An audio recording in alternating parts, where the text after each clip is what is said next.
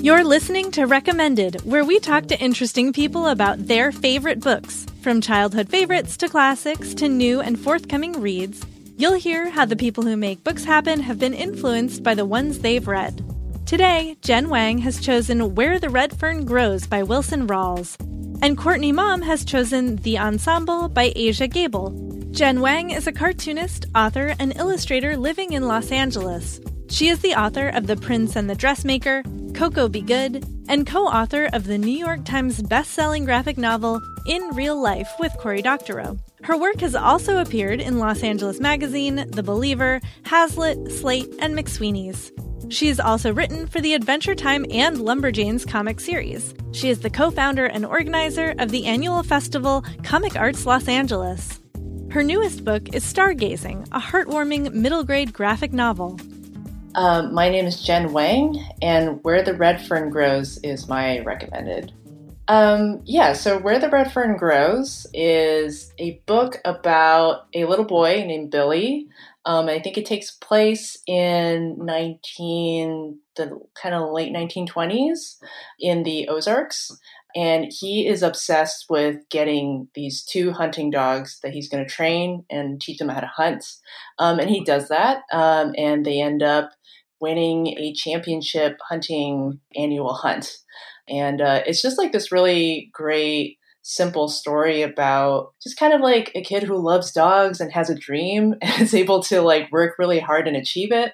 It has like a bit of that like sports story arc but it's also um, you know as i think a lot of people are familiar it has a very sad ending which is a kind of like one of those like really classic like tearjerker um, scenes. But yeah, it's just it's a book that I always really enjoyed um, and I think about a lot still, just because I feel like it's so simple and compelling, especially if you're someone who loves animals. it's like really hard not to want to uh, gravitate towards.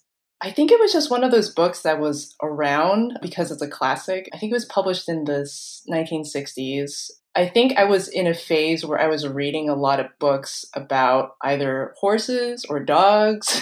um, I was reading, you know, a lot of the Jack London books. So I think um, the cover has like a little boy in the woods with like two dogs on it. So I think I was just, it was just always around and I wanted to read it, I think. And I think my copy might have even come from like Scholastic Book Fair or something.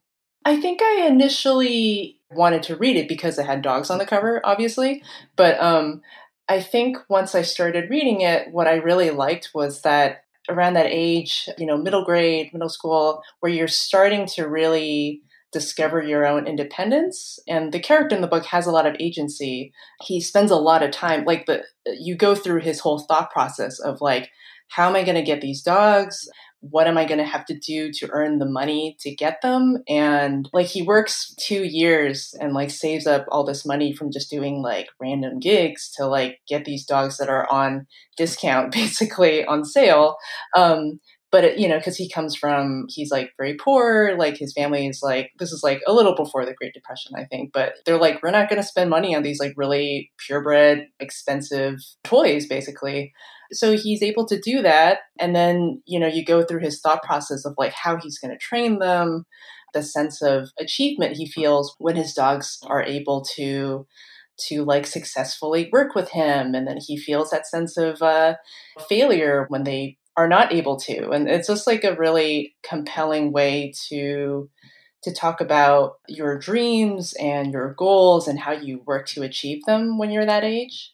Because there's not a lot of control in your life when you're a kid, but there's like certain things that I think you're starting to, you're branching out, you're kind of seeing who you are beyond your parents or your friends and like, you know, what you want to do. I think I was interested in writing and storytelling at that age, but I, I don't know that I specifically thought about this book as like this is what I want to do. I think I was just reading a lot, and this was a book that like just really got me for whatever reason. And and you know, again, I was I was reading a lot of books about animals at the time, and I think I imagine I think I was like doing writing where I, I write a story about like wolves or something. So it was maybe the kind of thing I, I like to read. I don't read a lot of kid stuff, and I think partly it's because I spend a lot of time in that mindset when I'm trying to work on my own books that it's like I, feel like I need to have like a little break or something. I know a lot of people who work in kid lit read a lot of kids books and and maybe I should be more, but I think just because I, I have sort of a limited reading time, I just end up it's like I need to read like some you know nonfiction book or something. I've actually been reading more graphic novels lately. I think because I want to catch up with what people in my specific and narrow field are doing because I, I kind of fell off that for a while and, and it's been actually really nice to graphic novels again. There's something about these really classic stories. Even before I reread it, um, I would be able to explain to someone, you know, including, you know, all the way to the end, the, like the like tragic ending, you know, like how, like what what this book is like, how it's structured. And I think there's something about the simplicity that just kind of works and you're able to add a lot of detail and texture and fill in the context which are things that are less memorable but like really fill things out and i don't know I, I think there's something about having a very basic story and just working from there that's like a good way to think about writing because I feel like, at least for me, I'm more interested in sort of how a character behaves or or acts, and less interested in the the world building type stuff. Which you know, I think like those stories can be really great and um, and amazing too. But for me, at least, I think thinking about a more simple linear storyline and just sort of adding texture is like a good way for me to think about how to how to structure something it's hard for me to think of a favorite scene because a lot of it is is so influenced by how I felt when I was reading it as a kid. But I think I was really into just like the beginning of the book where it's about Billy sort of really strongly desiring these dogs and they're he knows they're expensive and his parents are like no we're not going to get these dogs. And then he finds a magazine that has like an ad in the back for two. He specifically wants two. And just like the thought process of how he's going to achieve that. And he goes through the different little jobs that he takes up and saves up over time for. And I think I was just really into this kind of almost nerdy, tactical thinking of like, how am I going to get this thing that I really want? And I think it's a inspirational way of looking at just achieving your goals. I think a lot of maybe other kids in this situation just would have not done it because it would have just had to have been something his parents did for him. But he just knew he had to do it himself and he did it. And I think uh, it's still something that I think about a lot, like that, the whole setup of the book and why I was really obsessed with it. I think that sense of agency is like really powerful when you're a kid and you're like 10 years old and you're like, wow, I can do a thing, you know? I can earn money and I can make this thing happen. And it's it's really cool. It's very relatable. That was Jen Wang recommending Where the Red Fern Grows by Wilson Rawls. Her newest graphic novel, Stargazing, is published by First Second and is now available wherever books are sold. You can follow her on Twitter at Aloogobi. That's A L O O G H O B I. Today's episode is brought to you by Flatiron Books, publisher of 888 Love and the Divine Burden of Numbers by Abraham Chang. So, this is an interesting love story. It's great for fans of Tomorrow and Tomorrow and Tomorrow and High Fidelity. It's set in the mid 90s at NYU. And it follows young Wang, who has gotten the advice of love through Chinese numerology from his uncle. So, he believes that he will have seven great loves in his life. And then he meets Irena in 95 and she's like the best. She's brilliant, charismatic, quick witted, funny. They fall in love. But the thing is, she's number six. So if he is to have seven great loves, does that mean his time with Irena is going to come to an end? So this is a love letter to Western pop culture, Eastern traditions, and being a first generation New Yorker. Make sure to check it out. And thanks again to Flatiron Books, publisher of 888 Love and the Divine Burden of Numbers by Abraham Chang for sponsoring this episode. Today's episode is brought to you by Entangled Publishing's Red Tower Books, publisher of the smash hit Fourth Wing. You'll only cross these blades once in a page turning new tale of revenge, strategy, and so many lies. Bestselling Red Tower Books is releasing its next irresistible read that will capture your imagination and keep you guessing until the end. Mai Corland's Five Broken Blades tells an intricate, high stakes tale of five total strangers united in a plot that will test their strength, wits, and courage. Each has their reasons, all have secrets. But while it's easy to portray a stranger, it's not so simple to stab a friend or a lover, okay, in the back. Now these five blades must choose between vengeance and one another. Pick up Five Broken Blades by Mai Corland for a thrilling, adventurous tale filled with risk, romance, adventure, and Oh, so many lies. The relationships in it are complex and nuanced and involve everything from friends to enemies, found and biological family and lovers, and more. Thanks again to Entangled Publishing's Red Tower Books, publishers of the smash hit Fourth Wing, for sponsoring this episode. Courtney Maum is the author of the novels Costa Alegre, Touch, and I Am Having So Much Fun Here Without You, as well as the forthcoming handbook before and After the Book Deal, a writer's guide to finishing, publishing, promoting, and surviving your first book, which is published by Catapult. Her writing has been widely published in such outlets as BuzzFeed, The New York Times, Oh, the Oprah Magazine, and Poets and Writers. She's the founder of the learning collaborative The Cabins, and she also runs a service called The Query Doula, where she helps writers prepare their manuscripts and query letters for an agent's eyes. My name is Courtney Maum. The Ensemble by Aja Gabel is my recommended. The Ensemble is a debut novel from Aja Gabel, and I like to think of it as trust exercise set in the music world and not quite as dark as trust exercise. In it, we meet four friends, Jana, a violinist and the leader of the quartet, Britt, a violinist, Daniel, a cellist, and Henry, who is a sort of prodigy. And we follow this group over numerous decades as they play together as a quartet, a classical music quartet. And we follow sort of some amorous intrigues that come up between them, competition over who has the most talent. There's some physical challenges that arrive. And I used to play piano myself.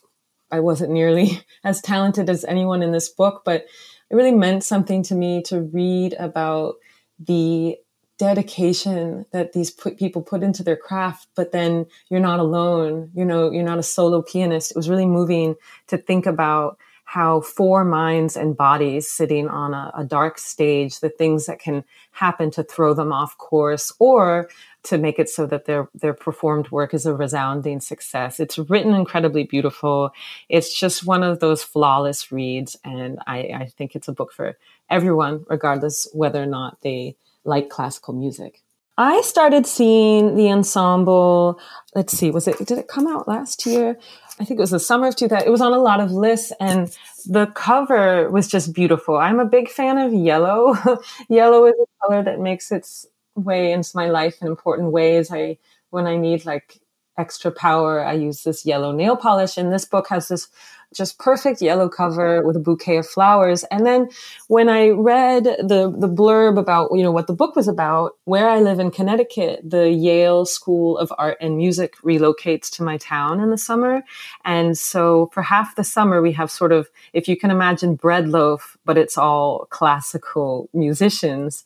That's these are the people who who populate my town in the summer. So I was really drawn for personal reasons to read a story about professional musicians playing in a quartet because I'd spent many years watching these up and coming musicians learning more about the craft themselves. I live directly across from the campus. So when I go to my mailbox, which is very often, they have these picnic tables set up right across from my house.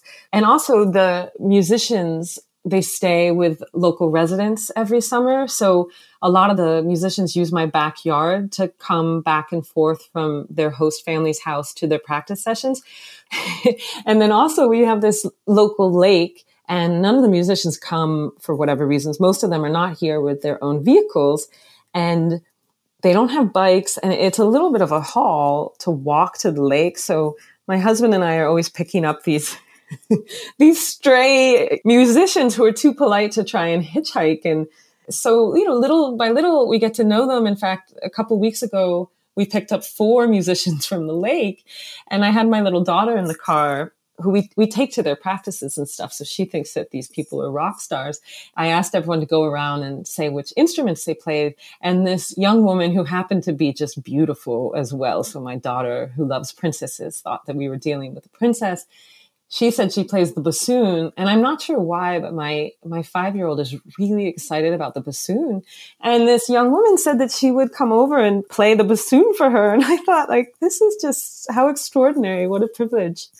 My reading life as a writer is a little bit all over the place. I would say maybe 35 to 40% is sort of obligatory books I have to read because I'm hoping to blurb them or I'm going to review them. Or in a situation like right now where I'm on book tour, I do try to read the books of the people that I'm going to be in conversation with, or if I'm moderating a conversation myself, I think it's the least you can do to be aware of your colleagues' work. And then, of course, I have friends who have books coming out. I want to read their books.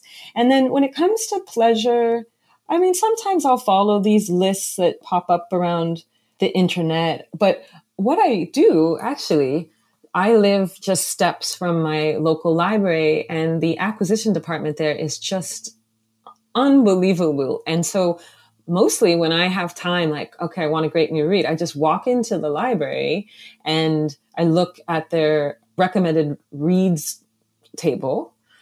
And what's neat about this library is that you're as likely to find something from a Simon and Schuster um, as you are something from Coffee House Press. They really have incredible taste, and they're very good about purchasing the books of independent presses. So really I'd sort of use my my local library to point me in the direction of what I should read next, and then often I'll get it at the library, and then if I really like it, I'll, I'll purchase it from IndieBound or something like that. It's funny. I find myself reading often the books that I'm most absorbed by are the books that I could never write. Like I can't. I've tried. I've written drafts of what I think of as like sweeping epics that traverse multiple decades with many different characters and each chapter is from a different character's point of view. And i can't do it you know? I just i, I really for me excel at voice driven work and perhaps in a, a heightened timeline a sort of squeezed timeline. So it's sort of a vacation for me to gravitate towards writers like Aja Gabel or um, a maggie shipstead for example or Zadie Smith, who managed to create these symphonies, really. Michelle Hoover comes to mind too as someone who does multiple characters' points of views really well. I just think I'm a first person or close third writer.